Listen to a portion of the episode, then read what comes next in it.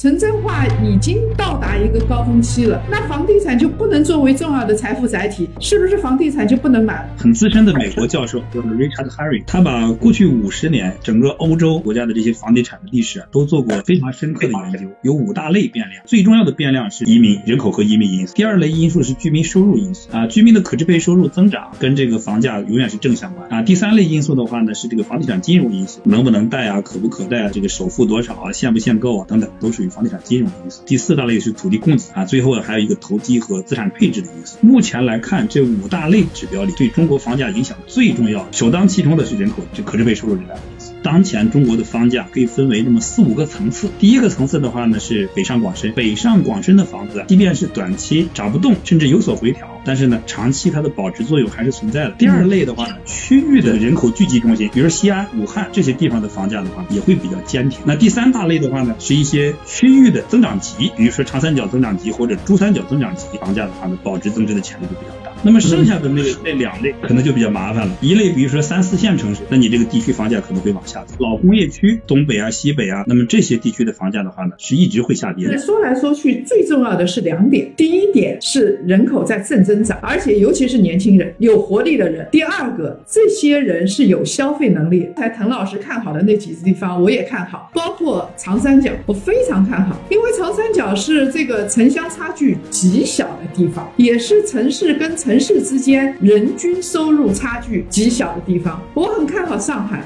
杭州、南京、苏州这些城市。您觉得将来长期不会有问题是吧？跟人口啊、经济增长啊，刚才您说的居民收入啊，这个还是有关系。分化进入分化的时代了。